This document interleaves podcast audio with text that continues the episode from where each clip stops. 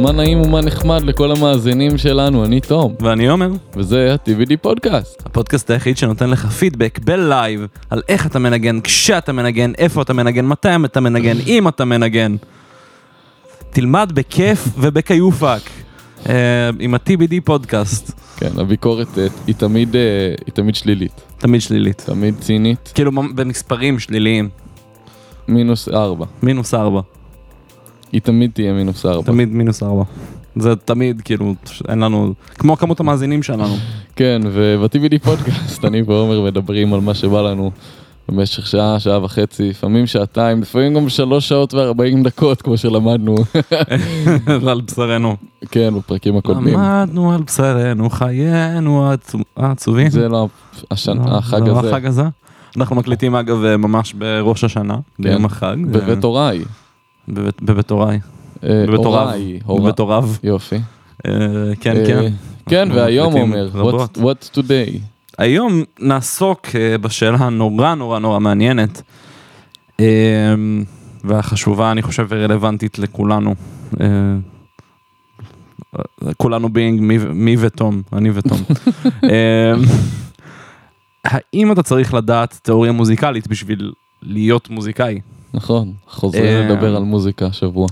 השבוע זה מוזיקה, שנינו עם קולות רגועים ונעימים ורדיופונים, כי אתמול דיברנו 3 שעות, אתמול עשינו פודקאסט של 3 שעות ו-40 דקות, ואנחנו, זהו, אנחנו, we figured it out לגמרי, כאילו, אנחנו, יש לנו את כל הפזם שאנחנו צריכים בשלב זה. נכון, בטח. בגלל זה אנחנו נשמעים ברדיו, זה לא כי לשנינו כואב הגרון. כן, גם היום יהיה קצת יותר פריפורם, יותר רגוע ומשוחרר, סתם נתפלפל בשאלה הזאת בלי יותר מדי, לא היה מחקר, לא היה זה, אמרנו נעשה משהו רגוע. הולכים עם פלואו, ידע כללי ועמדות מאוד חזקות בנושא. מזה שנים. כן, תשמע, אני חושב ששתי העמדות שלנו הן יחסית פשוט כאילו... אני חושב שהן זהות עם שונות בניואנסים. קודם כל הן דומות, אבל גם בלי קשר, הן לא כל כך זכות, כאילו, הן פשוט לא... כאילו כן, הן לא נחרצות מספיק בשביל, כאילו שנאמין בהם יותר מדי. זה לא כמו האהבה שלי לסלאבו ז'יז'ק או השנאה שלי את הקפיטליזם, זה יותר כאילו, זה יותר צ'יל מזה. אנחנו דיברנו על סלאבו ז'יז'ק, כי אין סיכוי ש... זו פעם ראשונה שאני שומע את השם הזה. אתה כנראה לא, כאילו גם קראת אותו על הספר שיושב שם. הוא לא מוזיקאי, אבל אז הוא לא רלוונטי להיום. הוא ידע תיאוריה? לא תיאוריה מוזיקלית, תיאוריה פילוסופית, והוא יודע, הוא עדיין חי על תרוגלית סלאבו. לא בטרמת. אולי הוא סתם, אולי הוא סנילי.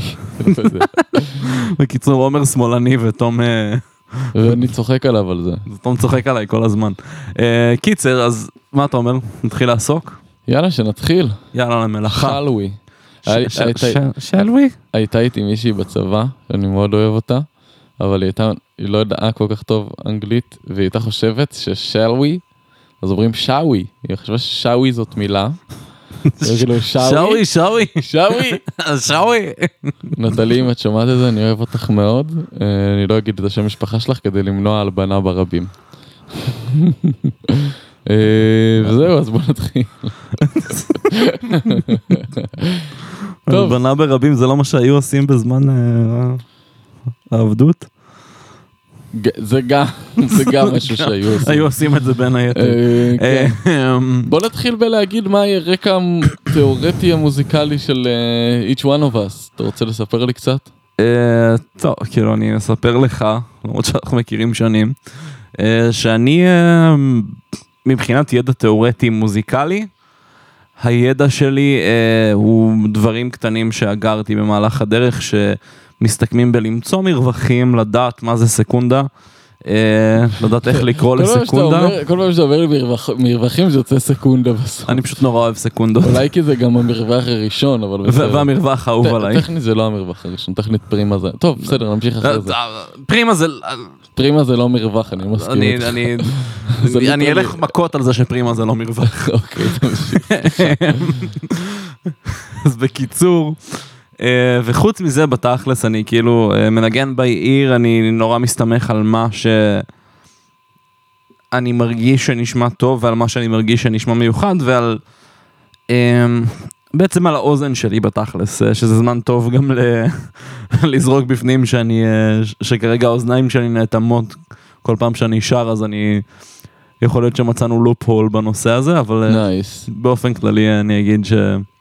זה כאילו, זה הידע שלי, כאילו מאוד מצומצם, לא מהותי, מבחינת כלים שאני עושה בהם שימוש, קול, גיטרה, פסנתר, מעט כינור, למרות שאני לא טוב, כי אני סלף טוט גם בזה, אז אני כאילו יודע לעשות צליל וזהו, ואני לא יודע תווים. כן, מה הרקע התיאורטי שלך, תום? רגע, לא, אבל, ופורמלי, הרקע הפורמלי שלך יש? רקע פורמלי, אמיתי? שלמדת? היה לי מורה לגיטרה לחצי שנה במצטבר לגיטרה קלאסית, צנתי כל רגע. היה לי קורס קיץ ברימון שבו למדתי את הדברים הממש בסיסיים של פיתוח קול, אבל בתכלס למדתי בעיקר איך לעבוד עם אנשים, כי הייתי מבריז מרוב השיעורים שהיו קשורים בפיתוח קול. והיה לי עוד מורים פה ושם לפיתוח קול וכאלה, בתכלס אני לא הייתי אומר שיש לי הכשרה פורמלית מובהקת. סבבה. מה אצלך? אז אני למדתי 5 יחידות מוזיקה בבית ספר, וזה אומר שלא רק היסטוריה של מוזיקה והיסטוריה של ג'אז וכל מיני שטויות כאלה, אז גם למדנו תיאוריה ופיתוח שמיעה וכאלה, וגם כן למדתי גיטרה כמה שנים, ששם למדתי גם טיפה תיאוריה, אבל אני כן יודע... נגיד לקרוא תווים ושטויות כאלה, האמת שאני לא בכושר, אבל אולי עכשיו זה ישתנה, עוד מעט מתחיל ללמוד, אז אני מקווה. יודע בסיס של תיאוריה בגדול, מה שלומדים ב5 יחידות, נראה לי ששווה להגיד. זה לא מעט, אבל זה גם לא איזה 100, אני סבבה. וזהו, נראה לי. אוקיי. אז יש הכשרה פורמלית, אבל אפשר להגיד שיש הכשרה פורמלית גם בביצוע, גם... לא אומר הרבה אם זה פורמלי או לא פורמלי, אבל כן. כן, אבל כאילו יש הכשרה בביצוע, יש הכשרה ב... יפ. סבבן. מה שנקרא. לאחרונה התחלנו, אני מנצל את הפריפורם כדי פשוט להיות זה. לספר קצת מה הולך אצלנו. לאחרונה התחלנו, אם מישהו זוכר כמה פודקאסטים אחורה, אני כבר לא זוכר כמה, עשיתי פרסומת לשוקו בנאנן, לא זוכר אפילו אם זה עלה. בטח שזה עלה. כן, נהדר. אז עשיתי פרסומת לשוקו בנאנן, שזה פשוט איזה ממתק שאימא שלי אוהבת. תחפשו את זה, כתוב על זה שוקו בנאנן. כזו, התחלנו להשתמש במשקל של ה-N בסוף. כן, משקל בנאנן אנחנו קוראים לו. זה בניין בנאנן, זה בניין פעיל. בניין בנאנן. כן, אז אנחנו פשוט שמים עכשיו... בניין בנאנן בהכל. לא מזמן גם הייתי באיקאה והיה תצוגה איזה בננה, והיה איזה משהו שעלה 1000 ומשהו. אנחנו נעלה את זה לאינסטגרם. אז פשוט הייתי חייב לצלם את זה, למחוק בזה של הטלפון את מה שהיה כתוב, הייג'ינקסן או מה שזה לא יהיה, השמות של איקאה. ולהוסיף בנאנן. פשוט כתבתי בנאנן. זה היה יפה. זה היה נורא נחמד, אני נורא נהניתי. כן. שנינו בילינו באיקאה לאחרונה, אז הבדיחה הזאת הגיעה אלינו, תפסנו אותה כיותר מצחיקה ממה שאולי באמת נוכל... כן, אבל היא בהחלט נחתה. כן. יאללה, בואו נתחיל, נחזור לנושא, לאחר האנקדוטה. טוב, עומר, נשאל אותך פשוט השאלה. אתה חושב שצריך לדעת תיאוריה מוזיקלית? מה...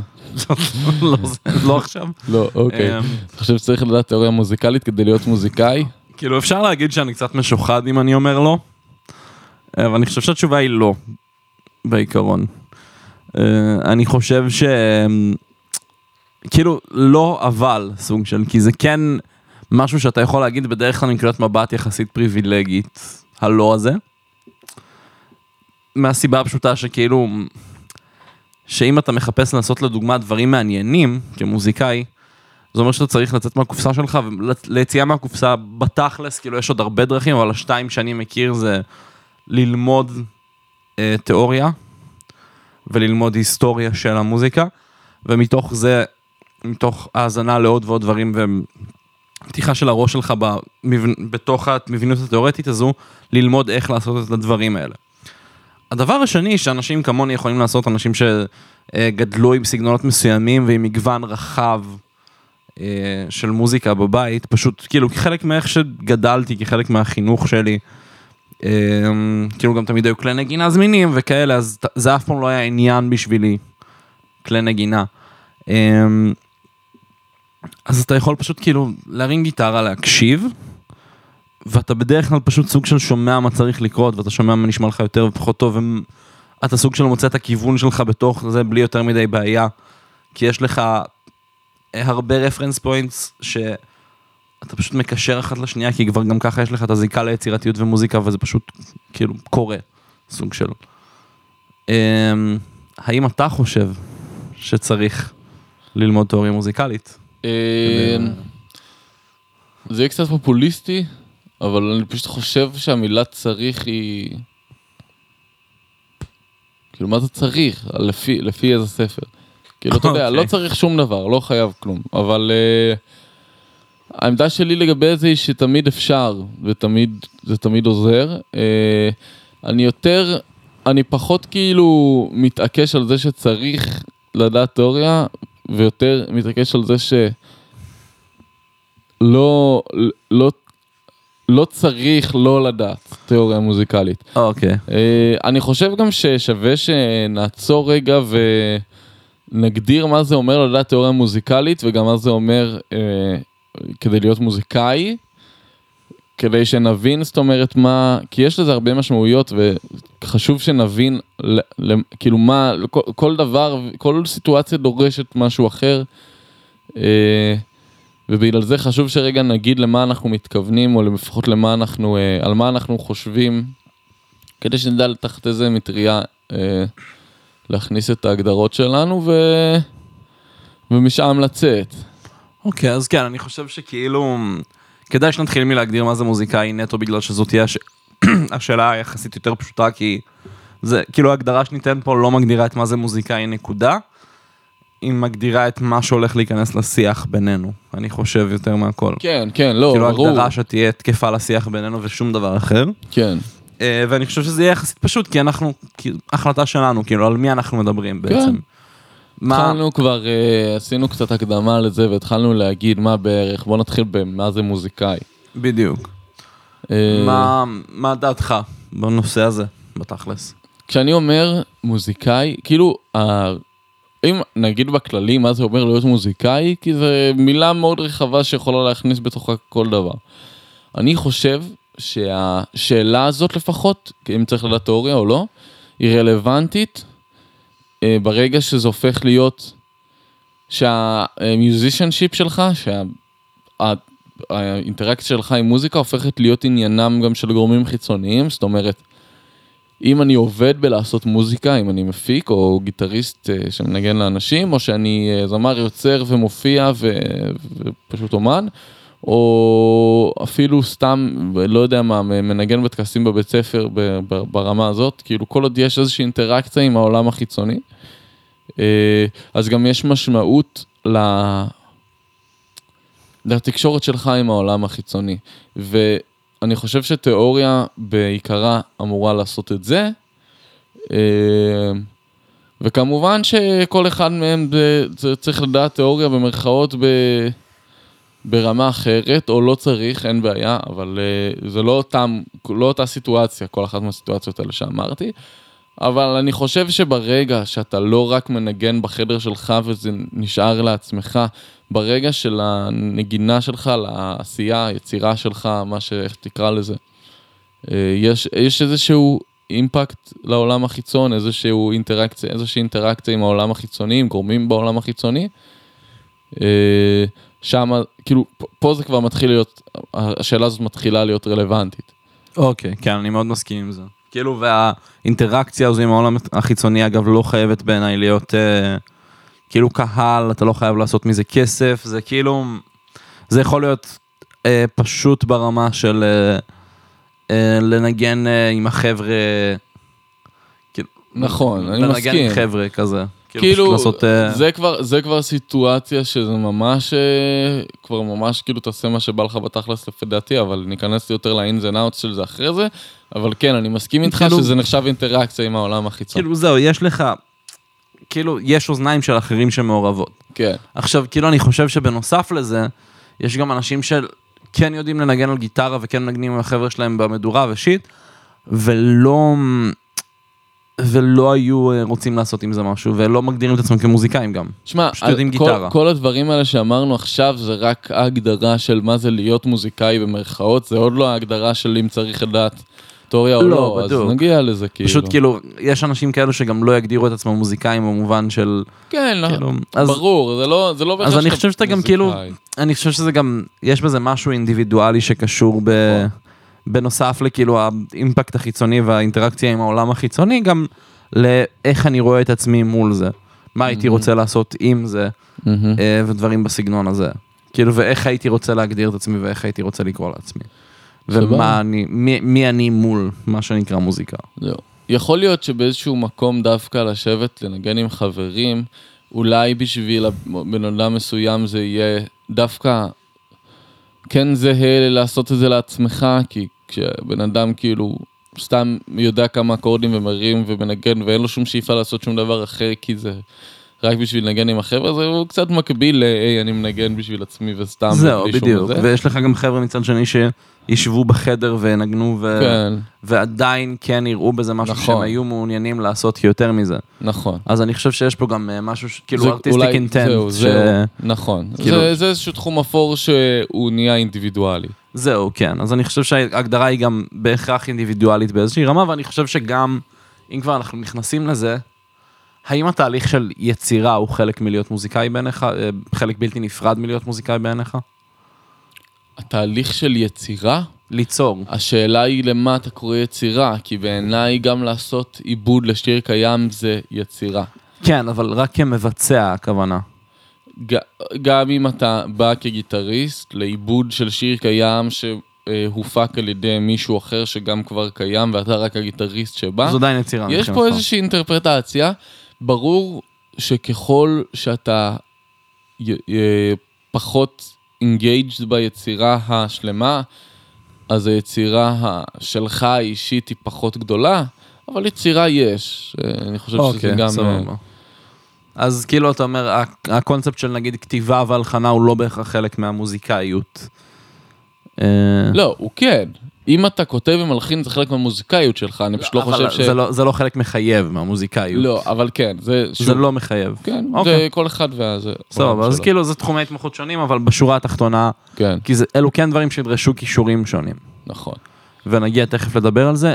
למה אתה היית קורא ידיעה של תיאוריה מוזיקלית? דיברנו על זה כבר, ואמרתי לך מה אני חושב... אני חושב שמה שאתה יודע זה נחשב תיאוריה. אני חושב שתיאוריה זה ברגע שאתה מתחיל לקרוא לאקורדים AMCG, זה תיאוריה. בסיסית אמנם, וגם בתוך הגבול המחייב של מה אתה צריך לדעת כדי לנגן בגיטרה, אבל כן, דוגמה ללא לדעת תיאוריה, זאת פיבי שקוראת לאקורדים המכשפה הזקנה או תופרי הדוב. זה לא לדעת תיאוריה. זה כן, זה כבר משהו אחר. היא לא יודעת תיאוריה, היא כן יודעת לנגן, אבל לא יודעת תיאוריה. אני חושב שברגע שאתה מתחיל לקרוא לדברים בשמם שזה המציאות האמיתית, אתה יודע תיאוריה. מה לצורך העניין של השיחה הזאת? אולי כן שווה טיפה יותר להיכנס ליותר משמות של אקורדים,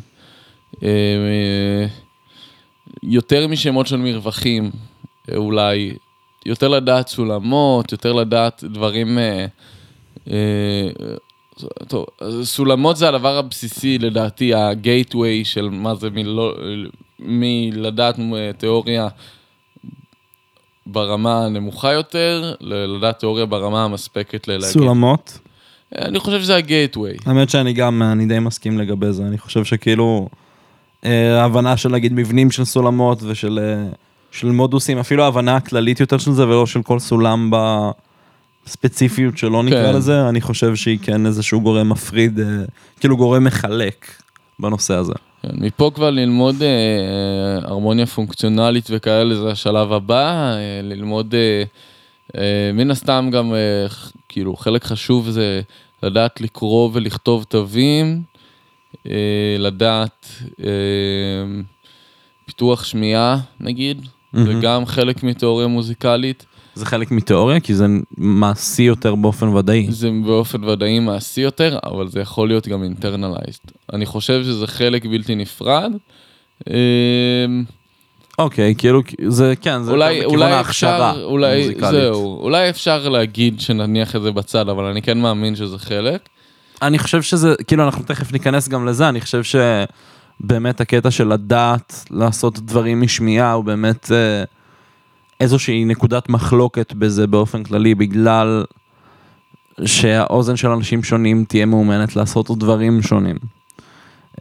ואז כאילו, אולי אפשר לקרוא לזה תיאורטי, אם עברת איזשהו אימון פורמלי בזה, נגיד. כאילו, אוקיי, סבבה. מבין מה אני אומר? פלוס מינוס. כן, פחות או יותר. כאילו, הפורמליות של האימון דווקא כן משמעותית פה, כי אימון פורמלי בשמיעה, לעומת פשוט שמיעה מפותחת או שמיעה עם כיוונים מסוימים, הם שני דברים נורא שונים בקטע הזה. אבל בוא אני אגיד לך, ואני חושב שהתשובה שלי אליך היא תהיה בספתח של השיחה, בגלל שהיא באמת קשורה מאוד לשיחה עצמה ולמשמעות שלה ול, לא רוצה להגיד תשובה, אבל למסקנות שאולי ניקח ממנה. אני חושב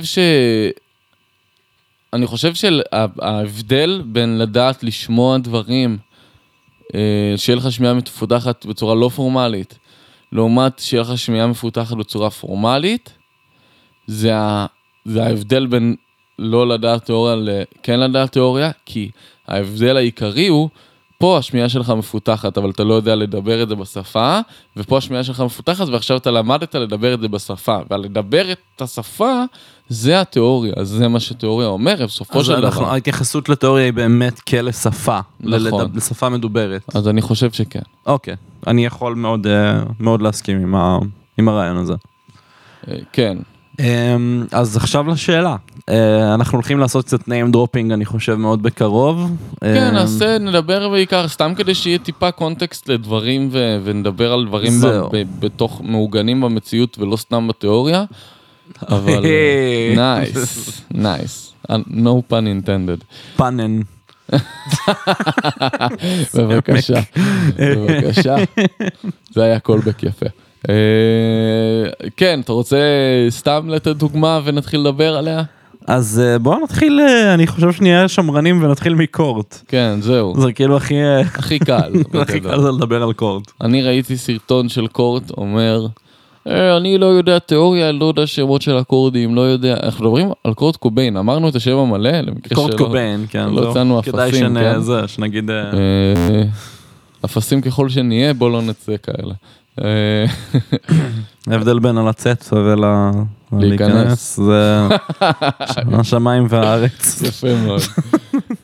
אז קורט קוביין, סולן להקת נירוונה, ראיתי סרטון שלו אומר כזה, אני לא יודע אקורדים, לא יודע את השמות של אקורדים, לא יודע תיאוריה. אל תחכה אותו בכל הזה. כי ככה זה נשמע לי, בסדר? אני חושב שלדעת תיאוריה יורס לך את היצירתיות, וזה ככה אתה. עכשיו, הטענה הזאת זה משהו שאתה כן גיבית, יצא לנו לדבר על זה קצת, ואתה כן גיבית את הטענה הזאת, ולי יש משהו מאוד נחרץ להגיד על הטענה הזאת, ומאוד בנחרצות.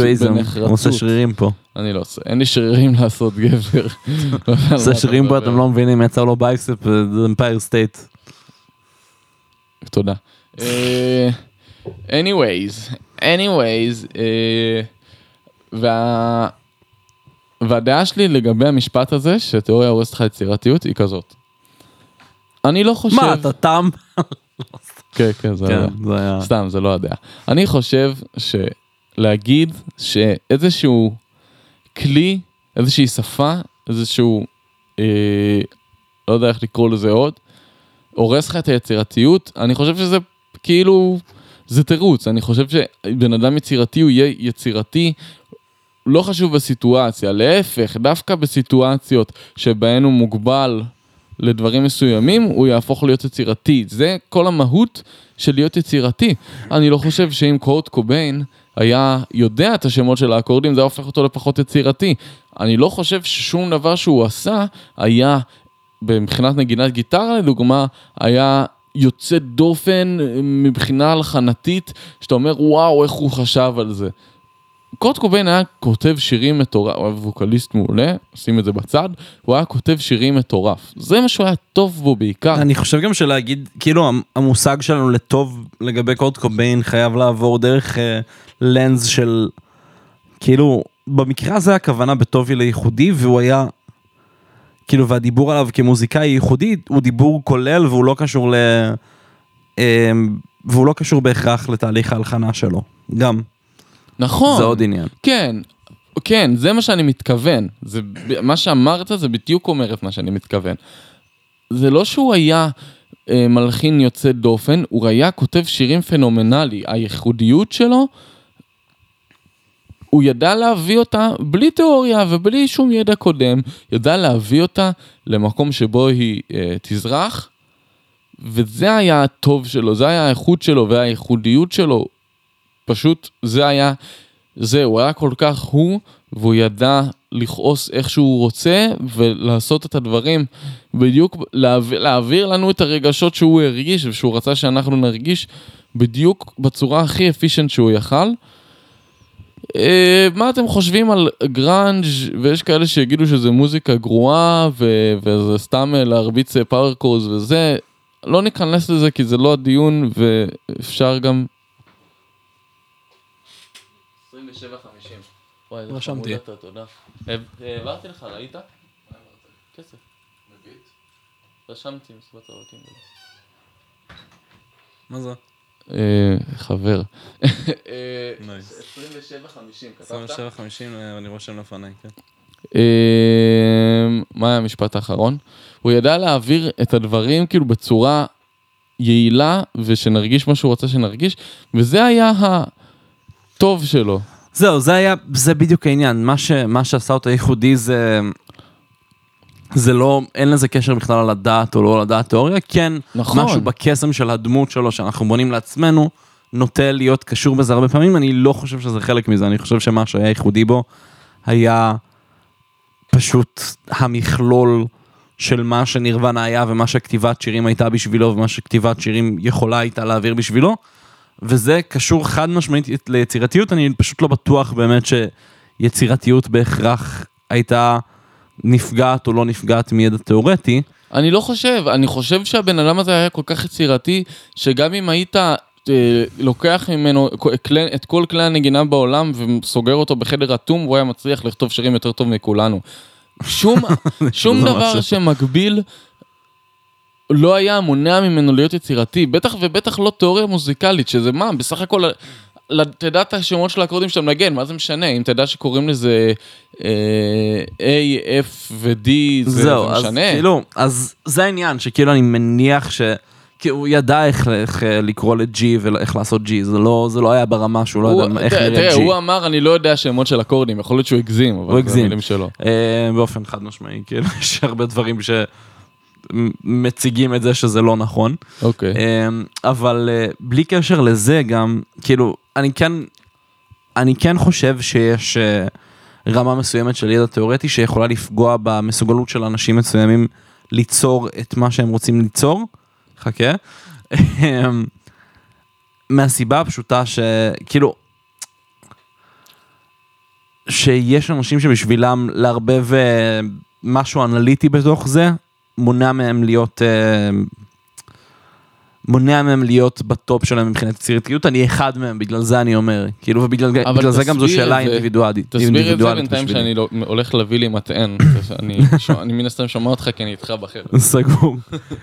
אז מה שאני אומר, זה שיש כאילו, לדוגמה, אני ברגע שהתחלתי להכניס, ברגע, ניקח נגיד,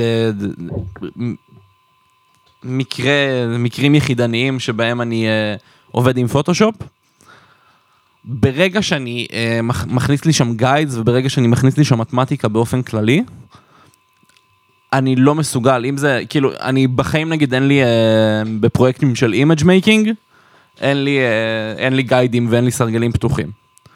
ברגע שנכנסת לי שם מתמטיקה, ברגע שנכנס לי שם מה שקשור בשפה, אני מאבד את זה. כאילו, אני מאבד פוקוס, וזה לא, והתוצאה הסופי פחות יפה מישהו יכול היה להיות, היה והוא לא היה זה. אוקיי, אבל תן לי לשאול אותך שאלה אחרת. כן. כשאתה עובד בפוטושופ, אתה מכיר את הכלים של הפוטושופ, אתה מכיר את התוכנה, אתה יודע איך להשתמש בכלים השונים, לעשות וורפ ולעשות קלון וכל הדברים האלה. עוד אחד. לעשות, לשלב ליירס לגרופ. הצלחתי? מרקי. כן. מה זה מרקי? מרקי זה כל הדברים שאתה חותך איתם, שאתה גוזל איתם. אוקיי, סבבה. אתה מכיר את הכלים, אתה יודע להתנייד בתוך התוכנה, אתה יודע ללכת לאן אתה רוצה כדי לשלוף את הדברים, כדי להגיע לתוצאה שאתה רוצה. כי בסופו של דבר, יש חלק מהתהליך של יצירה, זה לדעת, לראות בעיני רוחך את התוצר הסופי, כמה שאתה מצליח, ולהביא ביחד עם חורמה, לא תמיד, אבל... הרבה פעמים לא, בעיניי דווקא. אבל ספציפית פוטושופ, אם אפילו נגיד לך, הביאו לך מהעבודה איזשהו עיצוב לעשות. אז יש לך תוצר סופי שאתה צריך לראות, גם אם הוא מטושטש. זה דרך אחת להסתכל על זה, דרך שנייה תהיה, אני עושה פרויקט של אימג' מייקינג, יש לי יד יחסית חופשית, אני כן צריך להכין אימג' בסוף מדברים מסוימים. הדבר היחיד שאני צריך שפה בשבילו, זה כדי לכתוב בחיפוש בפקסלס או ב-Unsplash, או ב-Apps, לא זוכר איך קוראים לאתר הזה, זה לכתוב Forest. זו השפה שאני צריך. אבל, כאילו, אבל אין בעיה, אבל אתה עכשיו בפוטושופ, ואתה רוצה לעשות דברים, אז אתה כן צריך... אם לא תדע לעשות את הדברים, איך לעשות, איך להשתמש, איפה נמצא כל כלי ואיך להשתמש בו. אתה מסכים איתי שאתה, אומנם יהיה לך טיפה פחות, כאילו, רשימה של דברים שמהם אתה יכול לבחור, ואולי טיפה יותר יד חופשית ויצירתיות. מצד שני, לעשות פיזית דברים ייקח לך יותר זמן, ייקח לך יותר... כן ולא. אתה תגיע לדברים יותר בסיסיים, כי אין לך את הידע של מה אתה יכול לעשות. העקומת למידה היא כן שונה, אבל היא גם כן משתנה ככל שאתה רואה יותר דברים. כי אני, ההתחלה שלי בפוטושופ, למשל, הייתה בדיוק כמו ההתחלה שלי במוזיקה בתכלס. כמו שפשוט שמעתי הרבה דברים כשהייתי ילד, ומתוך זה היום אני יודע ליצור ככה וככה וככה, ואני יודע מה נשמע לי יותר טוב ומה פחות טוב, והטעם שלי מפותח בעקבות זה. אז גם בפוטושופ, מה שעשיתי היה, הסתכלתי על תמונות, ולאט לאט הבנתי מה אני יכול לעשות ומה אני לא יכול לעשות. התחלתי לראות... דברים בעין אחרת. הסתכלת על תמונות, וידעת מה אתה יכול או לא יכול לעשות, ואז פתחת את הפוטושופ, וניסית לקחת מהם השראה, ולעשות דברים שראית רק בדרך שלך? כן. אבל אתה מסכים איתי שאתה השתמשת בכלים, כי רצית להגיע לתוצאה מסוימת? השתמשתי בכלים שלמדתי לאט לאט מה כל אחד מהם עושה. נכון. אבל אתה יודע את הכלים עכשיו?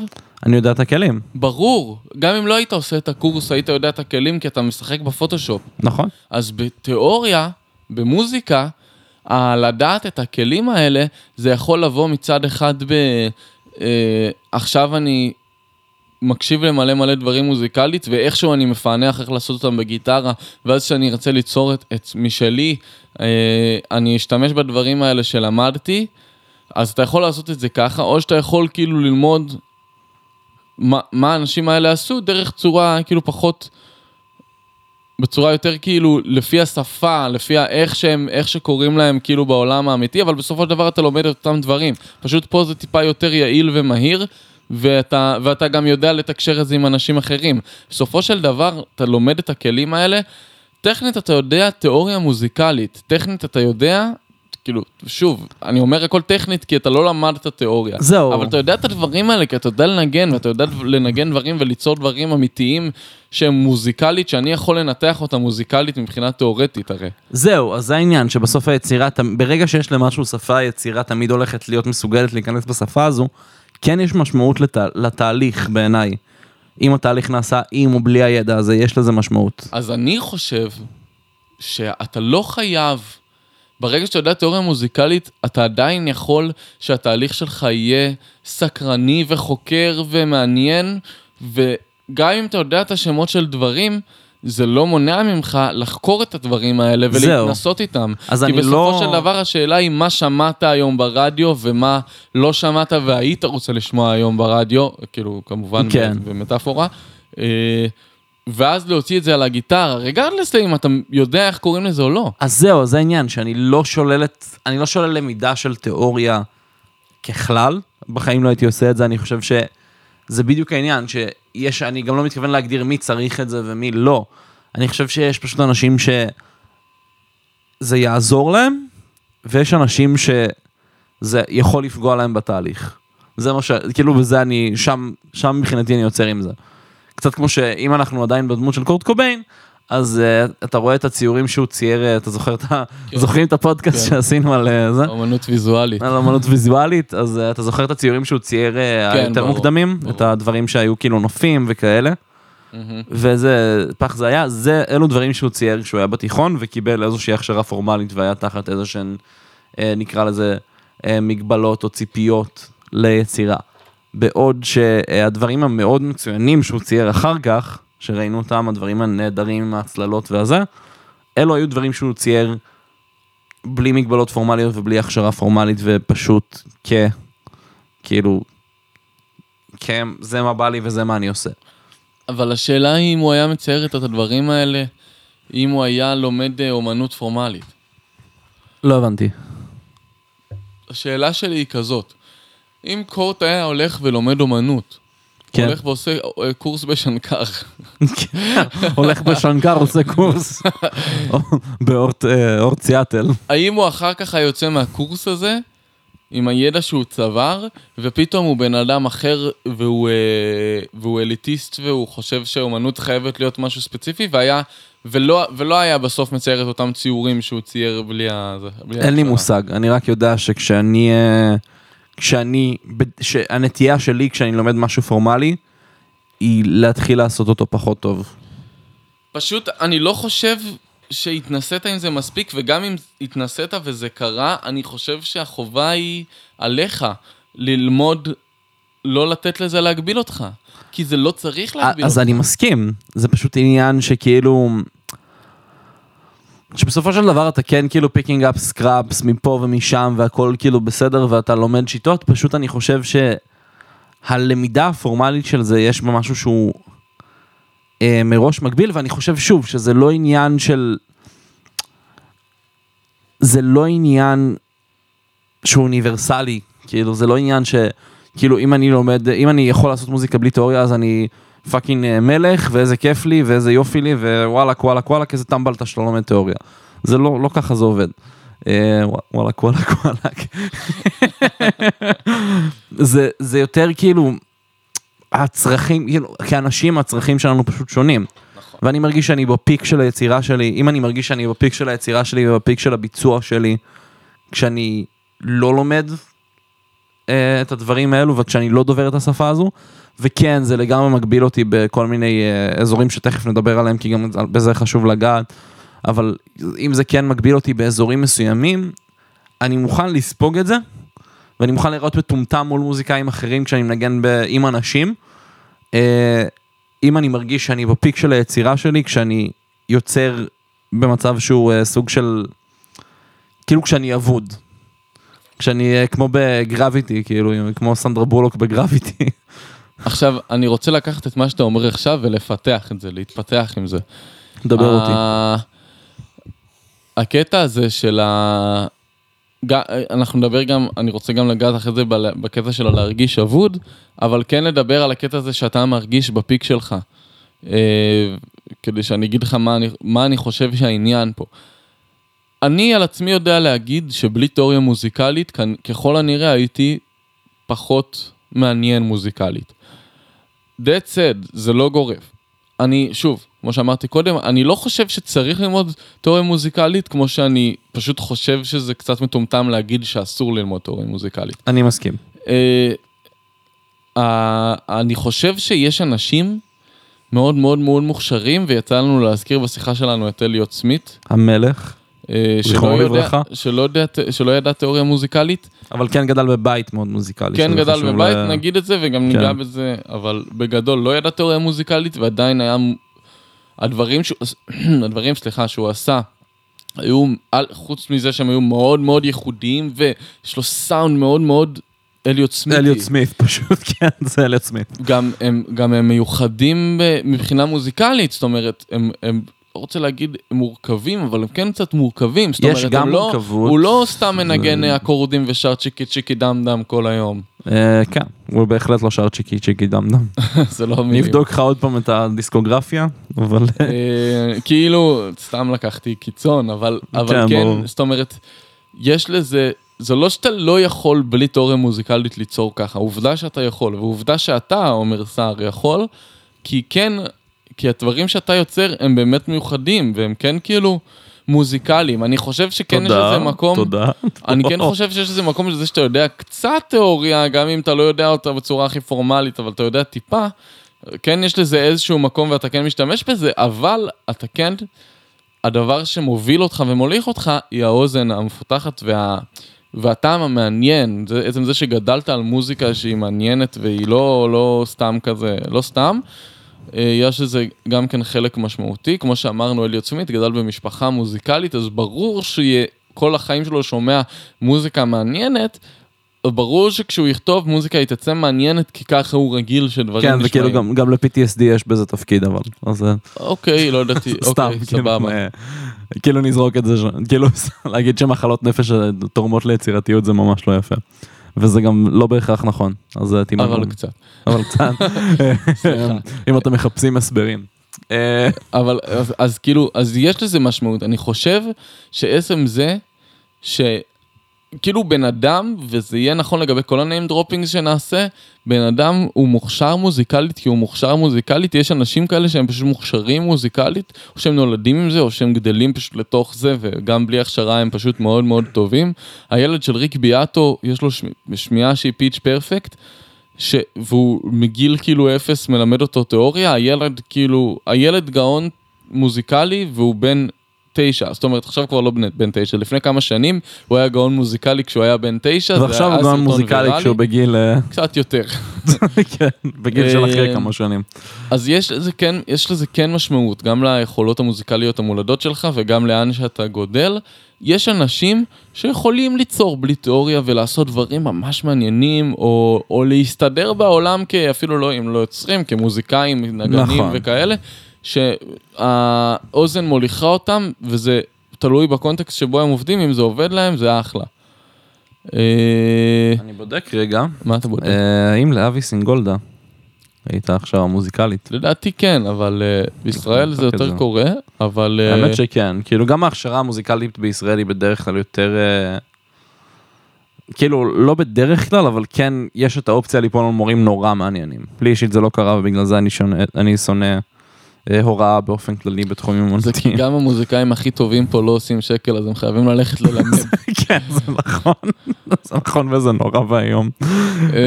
אז כן, בינתיים שאתה בודק, אני אמשיך קצת את הרנט. יש אנשים, בניגוד לזה, שקצת, אני לא יודע, אני לא רוצה להגיד כמוני, אבל לפעמים אני קצת מרגיש ככה, שבלי ההכשרה, אז הם היו נתקעים במין ריבוע מאוד מאוד פשוט כזה, מין ריבוע כזה מאוד מצומצם, שקצת הכל נשמע אותו דבר, וקצת הכל, לא יודע מה, מאוד מאוד פשוט ובסיסי, ואני חושב שכן צריך שיהיה לך הסנס, לבוא ולהגיד, אוקיי, אני קצת אולי שווה שאני אלמד, כאילו, אולי, פשוט לא להיות כל כך קוקי, לא חשוב אם אתה כזה או לא, אבל לבוא ולהגיד, תיאוריה רק תרוס לי את היצירתיות, זה כאילו לבוא ולהגיד, אני מוכשר באופן טבעי ותראו אותי איזה מוכשר אני, לא צריך את כל החרא הזה שכל האחרים לומדים. זהו, אני מסכים, אני חושב שההתנגדות לזה היא, כאילו, אני חושב שההבדל החותך פה יהיה בין... כי כאילו יש לך אנשים שיגידו ככה, ואז יש לך אנשים כמוני שינסו ללמוד תיאוריה כמה וכמה פעמים, ינסו כאילו להתעמק בזה, ואני חושב שהתחלתי לפחות 2 קורסים בקורסרה של תיאוריה מוזיקלית, אני חושב ש... ולא סיימתי, אני בוודאות, אתה ניסית ללמד אותי הרבה תיאוריה בעבר. לא הרבה, אבל... לא הרבה, אבל די כאילו זה, ואפילו מה שניסית, כאילו נקלט מזה רק דברים נורא בסיסיים כמו מרווחים. אז שורה תחתונה, כאילו יש אנשים שפשוט גם באופן טבעי פחות מתחברו לזה, מה שלא אומר שאני לא מתחבר למוזיקה, אני פשוט כאילו, אני מוכן ליצור רק on my own terms, אני לא חושב שזה הופך מישהו ליותר או פחות יצירתי או ליותר או פחות טוב, אני חושב שזה פשוט כאילו כמו בכל תחום אחר, יש לך, כאילו, יש לך אנשים שפשוט יעדיפו, יהיו להם העדפות שונות, כאילו כמו שכצייר, אני לא מוכן לקבל הכשרה, לא בגלל שאני, לא בגלל שאני חושב שאני יותר טוב מהכשרה, אלא בגלל שמשהו בלבדוק, משהו פשוט בלבדוק מה עובד ומה לא עובד, ואיך לגרום לזה לעבוד, ובלהתנסות, ההתנסות לא דורשת ממך ללמוד תיאוריה, וההתנסות היא... נכון, אוקיי. זה אמרה חשובה והוגנת לגמרי. זהו. כאילו, וכן, כאילו, אני כן... באומנות, לדוגמה, אני כן לומד דברים חדשים פה ושם, שהם זולגים לתיאוריה במטרה פשוט להיות יותר... כאילו, להתנסות יותר, אבל זה אומר שאני לומד את הקולר וויל ולא מה הולך לעבוד בתוך הקולר וויל. אני יודע שיש כמה הצלבות של הקולר וויל, ובזה זה נגמר, אז השלב הבא הוא להתנסות בצבעים. אני יודע שעדיף לי לא לקחת יותר מ3-4 values, color values. איך קוראים לזה? לא יודע.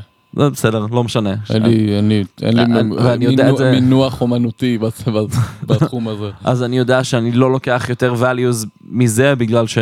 ניסיתי לקחת יותר values מזה, וזה היה פח, למשל. אז יש גם את העניין הזה, שלפעמים קשה לראות מהפרספקטיבה שבה אתה נמצא, לדוגמה, אם עכשיו אני, כמוך, מצייר ציור, ואני משלב יותר מ3 values, בסדר? לא בטוח מה זה אומר. גם 4-5. לא בטוח מה זה אומר, ועושה יותר... ובקונטקסט עכשיו של איך שעשיתי את זה, אני לא בהכרח אראה שזה לא טוב, אבל אולי אם הייתי בא מהצד ורואה את זה, אז כן הייתי רואה, יש רגעים שבהם ההתבססות הזאת, לסמוך על עצמך בעניין הזה, הוא קשה פשוט. חד משמעית. זה גם מה שאני הכי אוהב בזה. כי לפני כן,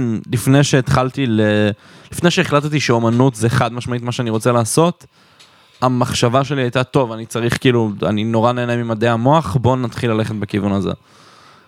ובאופן כללי, כיוונים מדעיים מאוד, ואז הבנתי שבכיוונים מדעיים מאוד, מה שזה אומר זה שיש לך סטים סדורים של דברים שמותר ואסור לעשות, ושהם נכונים ולא נכונים, כמעט נפלתי מהכיסא. באמת. וואי. מוות. תמשיך. דקה דומיה. בקיצור, מה שאני אומר,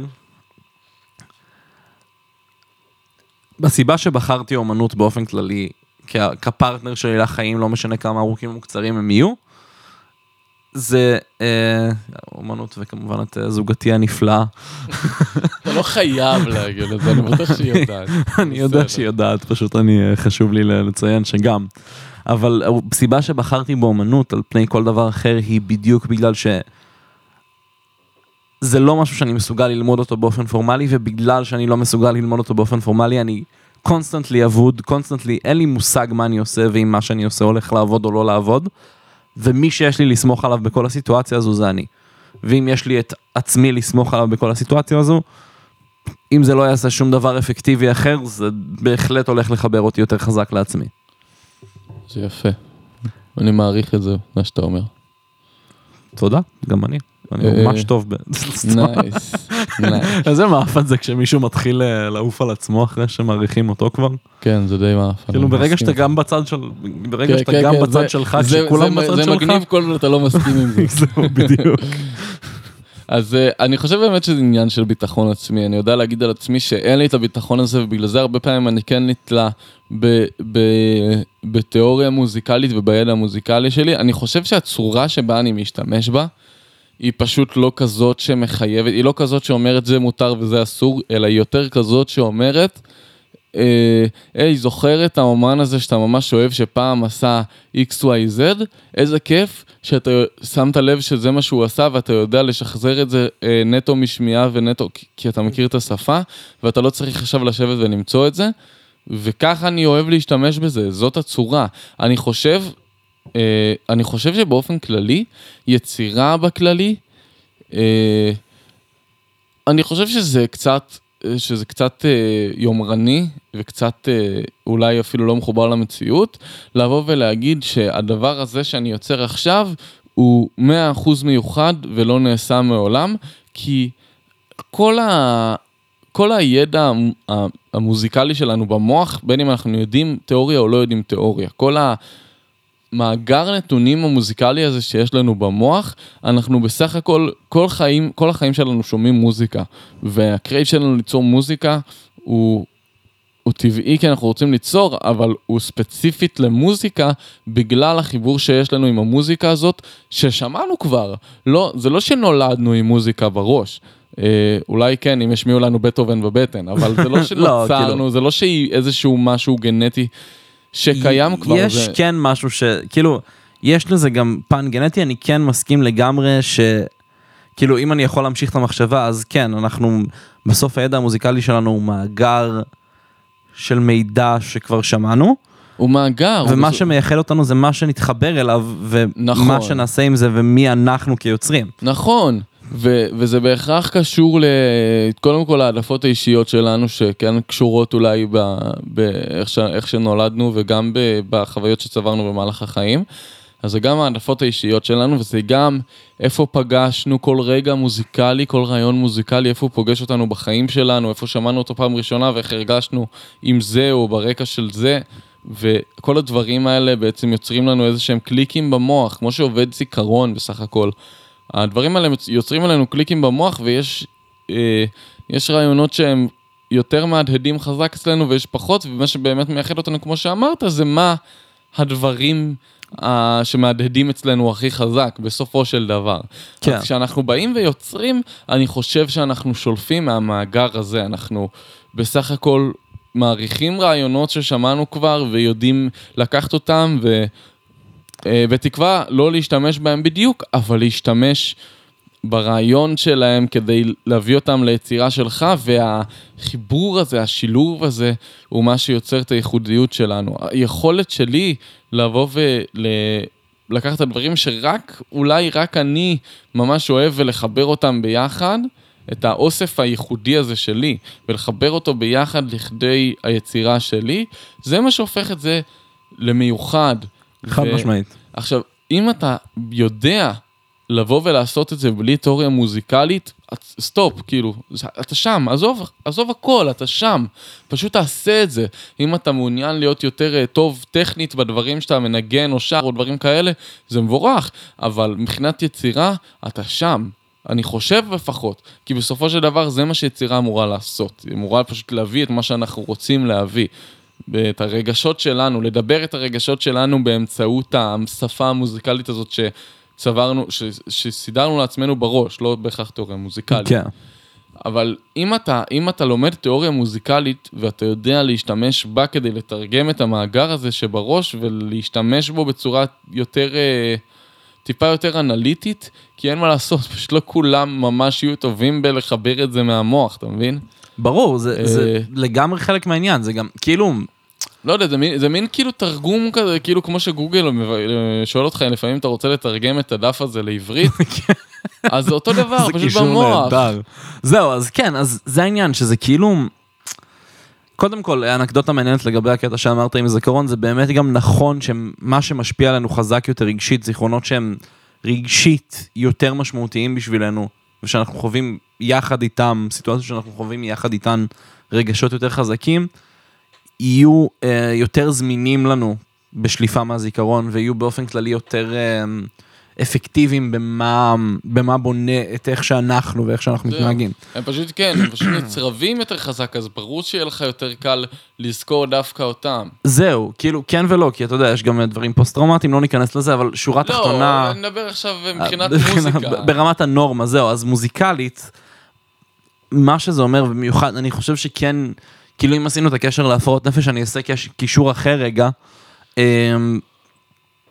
אני נגיד, כאילו, כבן אדם אני פשוט מרגיש רגשות בדרך כלל על 200, אם אני לא במצב אונהדוני או משהו כזה, אני חושב שציינו כבר בפודקאסט שאני סובל מדיכאון קליני, אז זה יכול להיות קשה לפעמים לחוות רגשות בכלל, אבל כשאני חווה אותם, לעתים מאוד מאוד קרובות זה יהיה על 200, ובצורה כאילו מאוד משמעותית, ואני נאלץ לקשר את זה באמת לחלק מהתהליך היצירתי שלי, כי גם המסוגלות שלי לקשר בין רגש מסוים למילים שהבטאו אותו הכי טוב בנקודת זמן, היא רוב הסיבה שאני בכלל כותב בעיקרון. כאילו זה, כאילו, גם מוזיקה ומלל למוזיקה וגם מלל בלי קשר למוזיקה. זו הסיבה שאני כותב בתכלס. כי זה פשוט, זה הקישור הישיר ביותר שאני יכול למצוא בין מה שאני מרגיש למה שאני... למה שאני יכול לשדר ולבטא. אז אני חושב שזה גם חלק מהעניין, ואני חושב שזה כאילו, כן יש בזה משהו אסוציאטיבי, ואני חושב שכל דרך לקצר, כל דרך שאפשר למצוא לקצר את ה... כי בסוף אתה בא לבטא את עצמך בתכלס, במיוחד כיוצר. אתה בא לבטא את עצמך, ויש אנשים שיעשו את זה גם כמבצעים בצורה מאוד טובה, ויש אנשים שעושים את זה ביצירה שלהם יותר טוב, וכל כלי שאתה יכול להשתמש בו כדי להביע את עצמך יותר טוב, הוא בסוף מבורך. כי מה שהולך לקרות מזה שזה שאתה מביע את עצמך, ואם אתה מביע את עצמך, אתה עושה את מה שאתה אמור לעשות. זה מה שאנחנו אמורים לעשות כאנשים. זו הסיבה שאנחנו יכולים לעשות את זה. זה לא שם סתם כדי זה, וזה לא קורה לך סתם כדי שלא תעשה עם זה כלום, או שתעשה מה שאנשים אחרים עשו. בין אם זה להימנע מללמוד תיאוריה, כי קורט קוביין לא למד תיאוריה, ובין אם זה להעתיק פרזות שלמות מרוברט ג'ונסון, כי אתה לד זפלין ואתה עסוק במאגיה שחורה יותר מדי כדי להיות מקורי. סליחה. זה בדיוק מה שאני אומר. התיאוריה יכולה להיות ככלי כדי להביע את עצמך. אני חושב שאם אתה מוצא שהתיאוריה מגבילה אותך, זה פשוט אין בעיה, אז אל תלמד תיאוריה, בסדר. אבל אתה צריך להיות כנה עם עצמך. אני חושב שאתה כנה עם עצמך, ובגלל זה לא כועס עליך שאתה לא לומד תיאוריה. כי לא שאני כועס על מישהו שהוא לא לומד תיאוריה, אבל אם הסיטואציה הייתה כשאתה רוצה ללמוד תיאוריה ואתה חושב שזה יפתח אותך כמוזיקאי ובינתיים אתה תקוע, אבל הסיבה שאתה לא לומד זה כי אתה עצלן, אז הייתי כועס עליך. בדיוק. אבל מחר ואני מכיר אותך ואני יודע שזה א' לא מגביל אותך וב' אני יודע שאתה תהיה כנה עם עצמך כדי להגיד אם אתה צריך ללמוד ואתה תעשה את זה. כן, ברור. אז זה שלך, וזה בסדר. זה שאתה לא יושב ואומר, כל מי שלומד תיאוריה הוא טיפש, זה רק מגביל אותך, עזבו אתכם, תהיו כמוני וכמו קורט קוביין, כי הוא שם את עצמו באותה קטגוריה עם קורט קוביין. איך אני אוהב אנשים כאלה. אז זה מעצבן אותי. כן, אני מסכים איתך מאוד, אני חושב שזה צריך לעצבן אותך, כי א' כל, כאילו, מי אתה בכלל? בתכלס, כאילו, א', מי אתה שתשים את עצמך איפשהו בווסיניטי של קורט קוביין, או של אליוט סמית, או של תום יורק, או של כל הביטלס, סלח לי. הביטלס ידעו, פשוט ידעו לכתוב מלודיות ממש טובות ולזכור אותם בלי שום צורך לכתוב, פשוט ידעו. כן. אז הם לא צריכים, הם כבר הרבה יותר טובים מכולנו בכל מקרה. אז הם לא צריכים, אתה לא הביטלס. זהו, בדיוק, זה מה שאני אומר. ואם אתה הביטלס, אז סבבה. אם אתה הביטלס, אז מצוין. אם היית הביטלס, בן אדם דמיוני, רונן, איך קראתי לו? רונן, אני חושב שזה היה, בסוף גם... כעסתי על רונן. הוא כעס מאוד על רונן, לא זוכר את השם משפחה שהוא נתן לו. לא זוכר גם. זה היה משהו בסגנון של ברנקו וייס, אבל לא ברנקו וייס. ברנקו וייס זה בית ספר. נכון. אז היינו בנסיעה, ובסוף גם דרסנו את רונן. אבל רונן הוא פיקטיבי. רונן הוא פיקטיבי. הוא פיקטיבי לגמרי, חשוב להגיד. ודרסנו אותו, והוא עדיין פה, ואני עדיין כועס עליך רונן. רונן. אתה לא הביטלס, תוכיח לי שאתה הביטלס, בוא נראה. רונן, יש לך משהו להגיד לגבי זה? אני אוסיף פה צרצרים. נהדר, מה לרשום? אני רושם. בכל מקרה, כן. אז רונן ילד מעצבן, ועליו אני כועס. זה לא אומר שאני חושב שחייב ללמוד תיאוריה, ואני חושב ש... אנחנו כן מתקרבים לסוף, אנחנו נדבר גם על התפקיד של תיאוריה בתקשורת בין מוזיקאים. נכון, זה גם נושא שחשוב להיכנס אליו. אבל לפני שניגע בזה, אני חושב שכן, מהמסקנות של עד עכשיו, לא חייב ללמוד תיאוריה. חד משמעית. אני חושב שפשוט צריך להיות כנה עם עצמך, לגבי אם אתה צריך ללמוד תיאוריה או לא צריך ללמוד תיאוריה. לגמרי, ואני חושב שגם, כאילו, הקונספט של ניסוי וטעייה פה, הוא הכי חשוב. כי אני לא ניסיתי פעם אחת ללמוד תיאוריה, ניסיתי כמה וכמה פעמים ללמוד תיאוריה, זה לא יושב אצלי טוב במוח. מה שכן יושב אצלי טוב במוח, זה פשוט לשמוע משהו, להגיד, הולי שיט, זה נשמע ממש מגניב, אני מכניס את זה לרפרטואר שלי בזיכרון. ואז לשבת, אחר כך להשתעשע עם הגיטרה שלי שעה, כאילו חצי שעה שעה, ולהוציא מזה שיר נחמד. כאילו זה מה שאני אוהב לעשות, זה מה שאני עושה הכי טוב. ובסופו של דבר זה גם בסדר, זה גם סבבה שפשוט אם זה מה שאתה אוהב ורוצה לעשות, ואתה עושה אותה בצורה שאתה מרגיש שהיא הכי טובה שאתה יכול. בסופו של דבר, זה הכל שאלה של מה אתה מעוניין לעשות. בסופו, וגם, כאילו, שוב, אני מקבל פידבקים די טובים מאנשים ש... אם המצב לא היה ככה, יכול להיות שהייתי משנה משהו, כי אני מקבל פידבקים די טובים מאנשים שאני מאוד מעריך את העמדה שלהם בנושא, ושלא חייבים להיות נחמדים אליי לגבי זה. גם על זה, לדעתי, אפשר להגיד, כאילו, בסופו של דבר, אנשים יכולים להיות סתם ביקורתיים, ואנשים גם יכולים להיות סתם נחמדים. אני לא חושב שצריך, לפי הביקורת של אנשים בהכרח, להגיד אם אתה טוב או לא. כן, כאילו, יש מקום לרפלקציה עצמית בנוגע לאיך אני מקובל על ידי החברה מסביב, אבל גם יצירה היא אישית ואינדיבידואלית. ובלי קשר, כן, אבל גם אם אתה מקיף את עצמך באנשים שאתה מעריך את העמדה שלהם, כן. ושאתה גם, כאילו, יש דרך נורא טובה לדעת, באופן כללי, אם בן אדם אומר לך את האמת, וזה בדרך כלל כמות הניואנס. זה צריך להיות לא הרבה ולא מעט מדי ניואנס, בעיקרון. זה השורה התחתונה, אל תנצלו את זה כדי לשקר, אבל זה עובד לי די טוב עד כה. נייס. אתה משקר לי לפעמים? אם אני משקר... תפסתי אותך לך. אני מנסה לעשות את זה בדיוק בכמות ניואנס הנכונה. לא, לדוגמה, פעם אני שאמרתי לך ש... אז לא שיקרתי. לא, אני גם בלי קשר, אני מאוד מעריך את היצירה שלך, זה חשוב לי להגיד. מאוד מעריך, חלק מהדברים אני אוהב יותר, חלק מהדברים פחות, וכל האהבה או היעדר האהבה שלי על זה, היא פיורלי סגנונית, שזה אומר שאתה עושה משהו נכון. ככה עושים את זה, גבירותיי ורבותיי. זו אמת. זו אמת לאמיתה. אני רוצה רגע לעבור, לדבר בקצרה על התפקיד של תיאוריה, באמת כשפה בתקשורת בין מוזיקאים מבצעים, אני חושב שחשוב לשים את הדגש פה על ביצוע. מבצעים וגם לא מבצעים. חד משמעית, אבל אני חושב שביצוע פה הוא תחום, אני אדגים פשוט מתחום הביצוע לדעתי. כי אני לדוגמה כמה וכמה פעמים ניסיתי לנגן כחלק מלהקות, בטקסים של בית ספר, דברים בסגנון, פעם אחת בבר מצווה של איזה חבר, זה לא משהו שהצלחתי לעשות אי פעם, כי אף פעם לא הצלחתי לדבר את השפה הזו. והאנשים שנמצאים שם בדרך כלל מתקשרים בשפה הזו. אני מודה שלפעמים גם היו שם דברים שפשוט היו קשורים יותר בזה שהם ביצעו... שירים של עידן רייכל ואיך קוראים לבחור הזה, מוקי. הוא על הכולו מנהלה. לא, זה לא מוקי, זה אברהם טל. אברהם טל, לא, אין לי. והייתי צריך לתופף במקרה הזה. בסוף אני חושב שרצו אותי גם לבאס שם. בשני המקרים לא הצלחתי לעשות את זה פשוט כי לא התחברתי לזה מספיק, שזה, אני חושב, עוד אחד מהדאונפורס של להיות מבצע ויוצר ממקום שהוא פיורלי רגשי. יש לך פחות איפה לחפש כסף מהבחינה הזו, או לחפש, כאילו, האינטראקציה בסופו של דבר, מה שאני מנסה להגיד זה שהאינטראקציה כן נקטעת לך איפשהו, בגלל שאם אתה לא מדבר את השפה, אז אם אומרים לך up a fifth, down a fifth, תן לי שם קווינטה למעלה, קווינטה למטה. כן, תן לי... איך אני אוהב את טבת ארבנה. כן, קווינטה. לא, רגע, יש מרווח שיותר דומה לזה, שנייה. ספטימה למעלה, ספטימה למטה. וואי, אני רושם את זה. וואו. נהדר. איך לא זכרתי את זה, מרווח אחרי. זה לא מרווח אחרי, אבל אני אסלח לך. למה? ספטימה זה... סקסטה. סקסטה, נכון, ספטימה זה 7.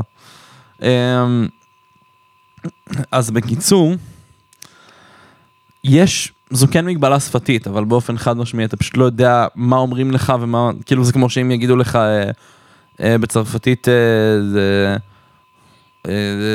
שסוי...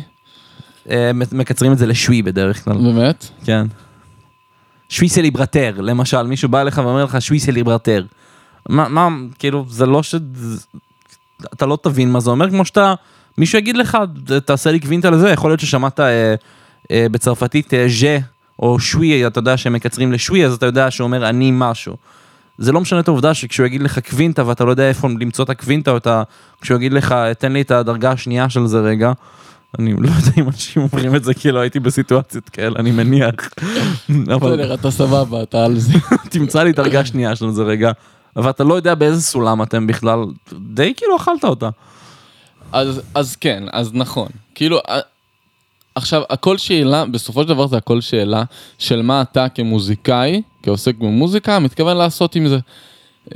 באמת, אם אתה יושב עם עצמך וכותב את השירים שלך ואתה אוהב את איך שהם נכתבים ואתה מקליט אותם בעצמך ומוציא החוצה וזה מה שאתה עושה, אז אתה לא בהכרח חייב תיאוריה. כל השירים שאתה כותב הם טובים והם שלך ומיוחדים, זה לא צריך, כי אתה לא מתקשר גם עם אף אחד. אבל בסיטואציות אחרות, כמו שאמרת עכשיו, נכון, כמו שאני עכשיו הולך לנגן בהרכבים בתואר מוזיקה שאני הולך לעשות, הולך לאשכרה לנגן עם עוד אנשים וכולם מוזיקאים וכולם לומדים מוזיקה בצורה פורמלית. ברור שאני כן אצטרך לדעת איך לעשות את הקורד הזה בהיפוך הזה, או איך לעשות, כאילו זה דברים שהם קריטיים, כי אגב, היפוכים באופן פרדוקסלי לגמרי אני כן יודע, רק של טריאדות, אבל אז זה לא נחשב. כן, זה גם נושא די פשוט, אבל זה נהיה מורכב כשאנחנו מתחילים להוסיף 9 ו-11 וכאלה.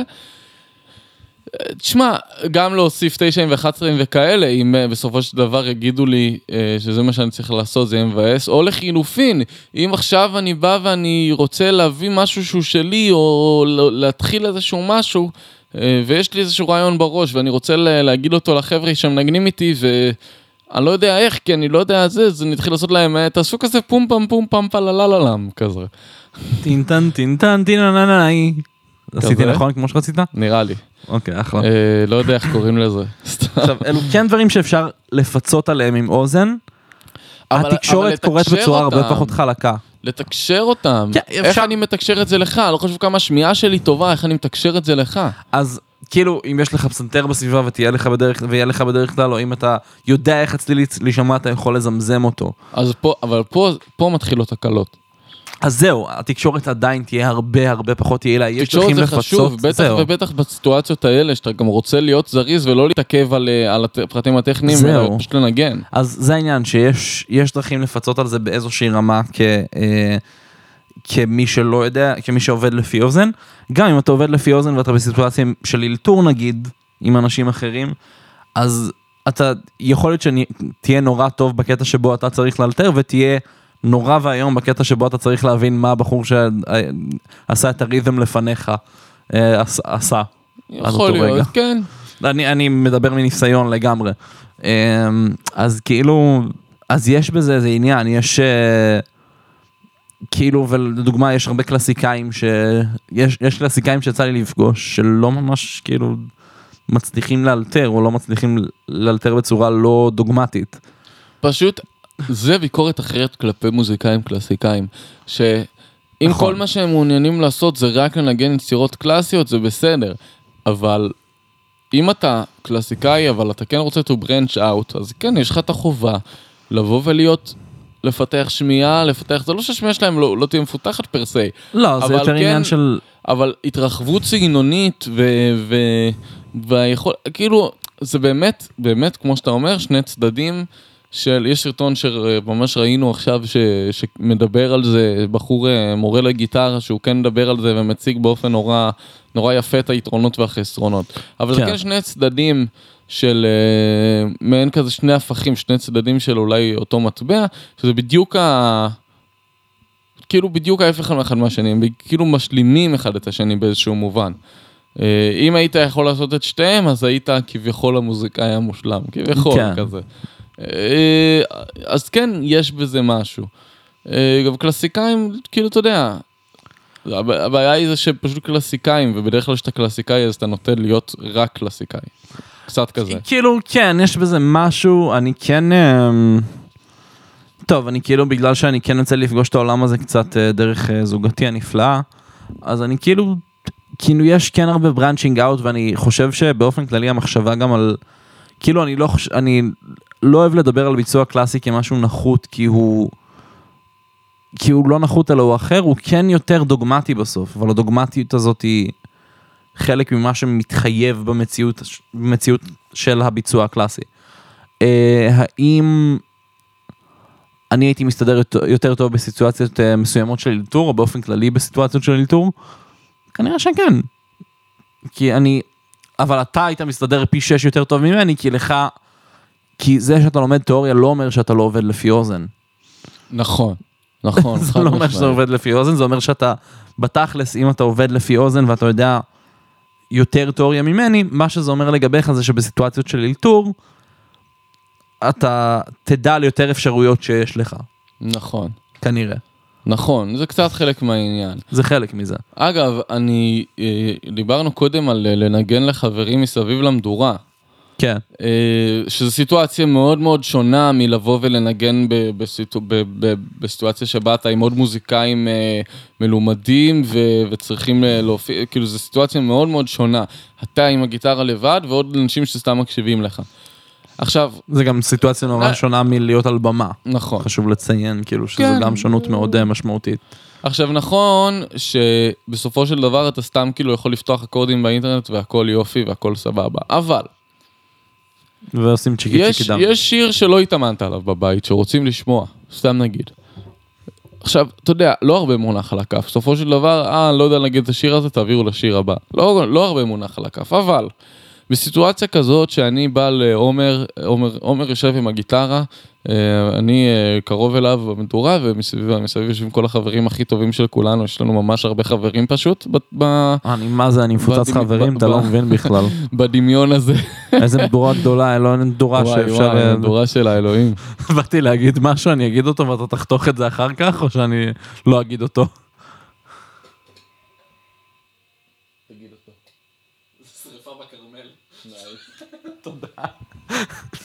נורא והיום. צנזרנו. צנזרנו את זה, זה היה נורא. כן. אז כן. אז... מה אמרתי? כן. אז יש לנו מלא חברים. אני תום ואני אומר, וואי, עומר, אתה מכיר את השיר הזה של שלמה ארצי? קוראים לו... לא ללך של שיר של שלמה ארצי, קוראים לו כל יום, הוא עושה אותו ביחד עם אמיר דדון. עכשיו בדמיון, אני גם מוכן לספוג את זה שאנשים יבקשו ממני לנגן שלמה ארצי. בדמיון עומר אוהב שלמה ארצי, הוא שומע את זה. בוא לא נגדים על זה. אני לא מוכן ללכת לשם גם בדמיון.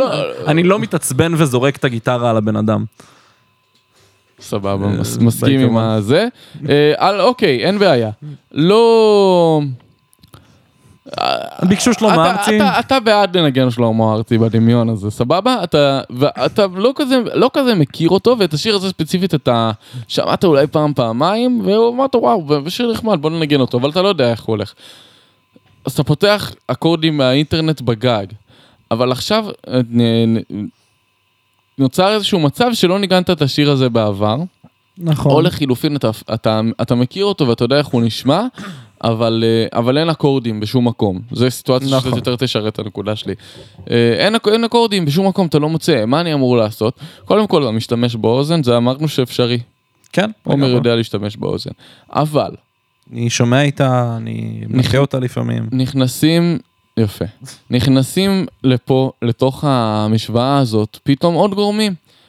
גורמים כמו קצב, וגורמים כמו, לא יודע מה, כאילו כשאני אומר קצב זה די רחב, כאילו מקצבים וטמפו וכאלה, נכנסים גורמים כמו, עכשיו באיזה סולם אני נמצא, ומה האקורדים שניתנים לרשותי, ואולי יש פה איזה אקורד שהוא קצת נשמע לי פלפלי, ואני קולט שהוא לא מהסולם הרגיל, והוא אקורד מושאל.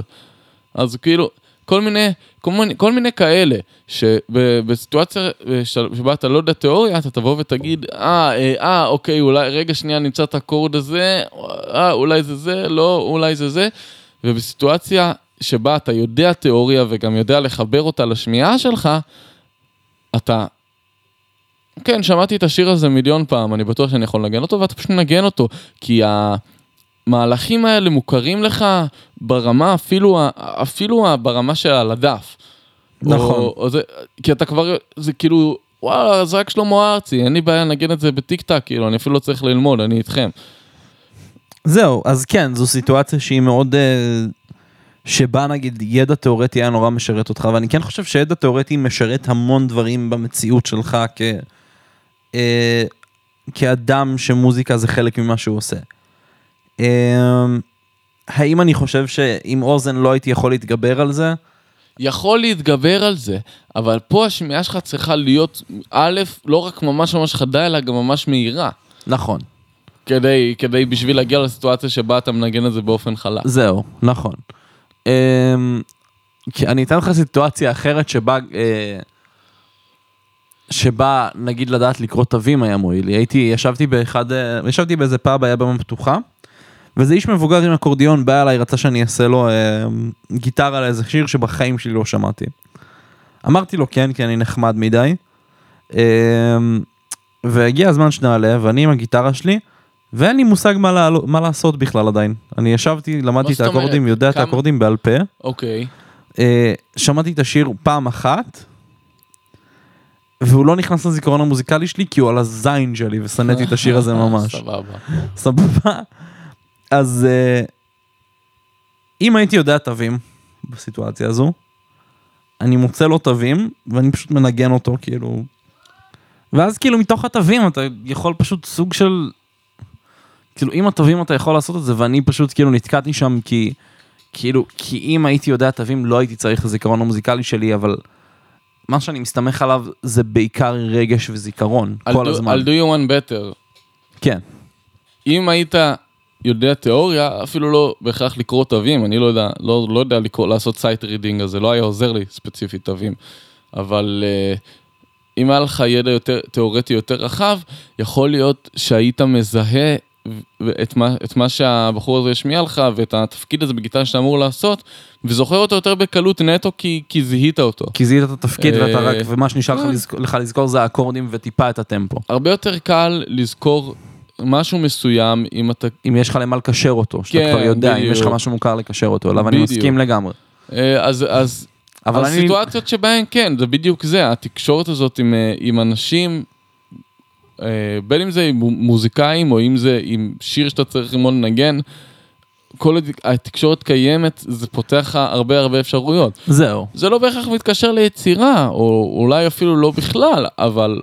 אבל כן, יש אספקט שלם של החוויה המוזיקאית, נקרא לזה, שאתה לא בהכרח יכול להיות אפקטיבי בו. נכון, בדיוק. בלי לדעת את הדברים האלו. עם זה אני נגיד נורא מסכים, בגלל שאני גם ככה מתבודד עם מטבעי, אז זה פחות קטע בשבילי, כי אני לא רוצה לנגן דברים שאני לא אוהב, אני משתעמם מלנגן דברים שאני לא אוהב, זה לא כיף לי, זה הופך לי את המוזיקה ללא כיפית, אז זה כאילו, זה גם האזור שבו הנקודת השקה של האוזן שלי עם הרגע שלי, וככל שהיא מתחזקת, אני מרגיש שאני עושה יצירה יותר טוב, אבל אני גם באופן מובהק לא מסוגל לעשות הרבה דברים אחרים. טוב. פשוט אני אגיד לך משהו, זה כבר פחות מתקשר לשאלה שלנו, אבל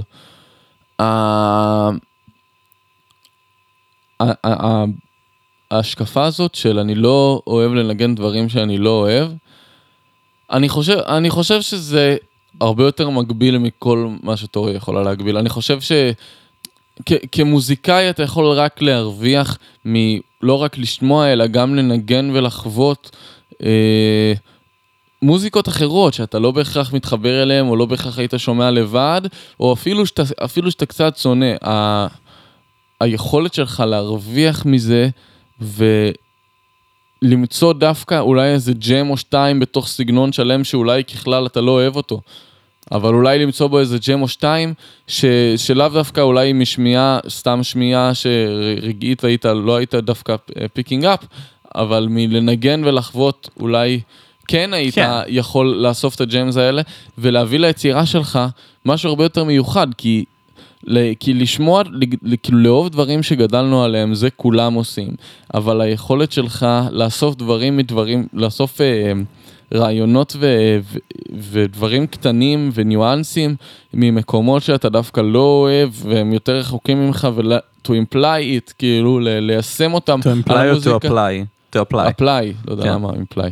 אמרתי, ליישם אותם על מקומות שאתה כן, שזה כן הדבר שלך, מוסיף לו דברים ממקומות אחרים לגמרי, זה אפילו עוד יותר יוצר ייחודיות, זה עוד יותר טביעת אצבע. אוקיי, כן, אז אני מסכים עם זה, אני כן חושב שאם אנחנו מסכימים על זה שהייחודיות שלך היא בין היתר הדברים שאתה תתחבר אליהם באופן טבעי, אני חושב שיש מקום גם אני לא חושב שצריך להיות סגור לשום דבר. ובגלל זה אם תגיד לי שמשהו מזרחית, אני לא אגיד לך, אוי, נו איך, אלא אני אגיד לך, יאללה, בוא נשמע, אם אתה אומר שזה טוב, מגניב. אותו דבר לגבי שיט פופי, ואז יכול להיות שאני אתחבר ויכול להיות שלא, בגלל איך שאני עושה את הדברים, הדברים שישארו באיזושהי רמה של רזוננס מבחינת הזיכרון שלי, ושאני אבחר ליצור איתם בסוף, יהיו הדברים שאני כן נקשר אליהם. שאני כן מתחבר אליהם, כי הם כן יהיו חלק מהזיכרון המוזיקלי הזמין שלי. נכון. ובגלל זה, כאילו, אני לא אומר כאילו, אני חושב שאם אתה לא לומד תיאוריה, אני חושב שמה שכן מחייב שתעשה, זה תשמור על ראש מאוד פתוח. גם ללמוד תיאוריה, איפשהו down the line, או לחילופין ללמוד חלקים מתיאוריה, שאתה כן מצליח ללמוד וכן יכולים להפוך לחלק ממך ולחלק מהתהליך שלך, וגם לסגנונות, והכי חשוב אולי לסגנונות, לדברים שלא שמעת לפני כן, כי אם אתה משאיר את האוזן שלך פתוחה ואת הראש שלך פתוח, אני חושב שזו הדרך היחידה שבה אתה יכול להיות, כאילו זו הדרך היחידה שבה אתה יכול להשתנות כמוזיקאי באופן כללי, ובמיוחד אם אתה הולך על פי אוזן ועל פי רגש. כן, וגם להתקרב לעצמך השלם, זאת אומרת, העצמך המוזיקלי השלם, כאילו, ברגע שיש לך יותר ויותר חתיכות מהפאזל, ברגע שתום בן עזרי לוי ישמע את כל המוזיקה בעולם לעומק, ויבחר ממנה באופן מודע או לא מודע, את הדברים שהוא אוהב ויישם אותם על היצירה שלו, זה יהיה היום, שבו אני אוכל להגיד שאני שלם מבחינה מוזיקלית, שיש בי את כל החתיכות של הפאזל.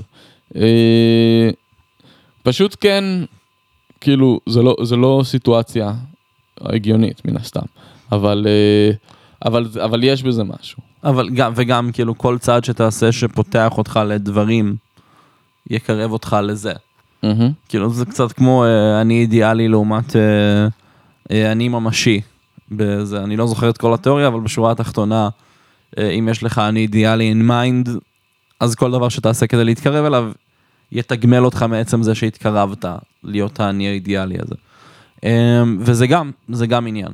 וזה כל אחד איך שהמערכות הגמול של עובדות, וזה כל דבר משהו מעריך, ולכל יצירה היא ולידית ויש לה מקום, כל עוד היא כנה למה שאתה. ויהיה לקהל כל עוד יקנה למה שאתה, ואתה לא חייב להיות בילי אייליש או נוגה ארז, אתה לא חייב להיות קורט קוביין, אתה לא חייב להיות אלד סמית, מותר לך ללמוד תיאוריה, אתה לא חייב סיניסטזיה כדי להיות טוב נכון ביצירה. זה מה שאני צריך להגיד לעצמי כל יום, כדי לא להרגיש אפס מוחלט. אני קם בבוקר, אני עומד מול המראה ואני אומר לעצמי, אתה לא צריך להיות סיניסטטי.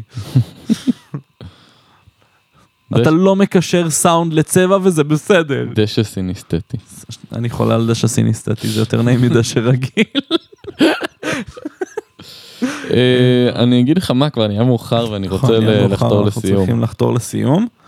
אני חושב שהשיחה כן העמיקה היום, אני חושב שהיו נושאים שנגענו ונושאים שפחות וזה לגיטימי. מה דעתך על הנושא, מה התשובה שלך לשאלה קודם כל?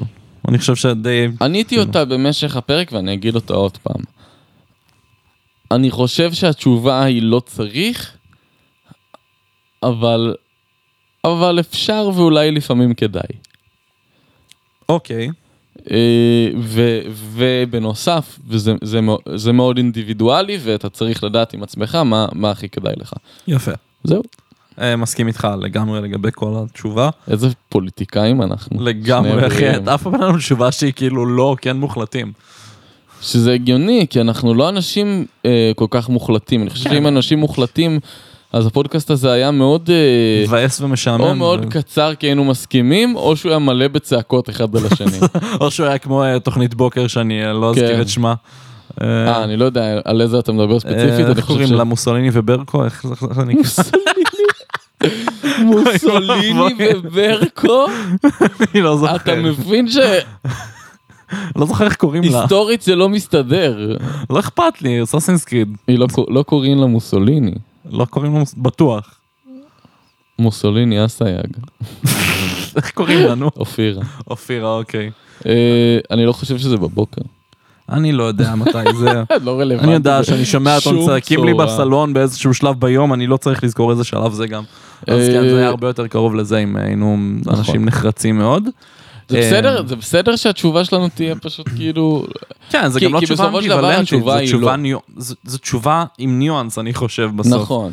כמו שכל תשובה צריכה להיות, הניואנס פה אומר, כולנו ייחודיים ולכולנו יש צרכים ייחודיים בסוף. נכון. ואתה צריך לעשות את מה שמשרת, את הצרכים שלך כמוזיקאי.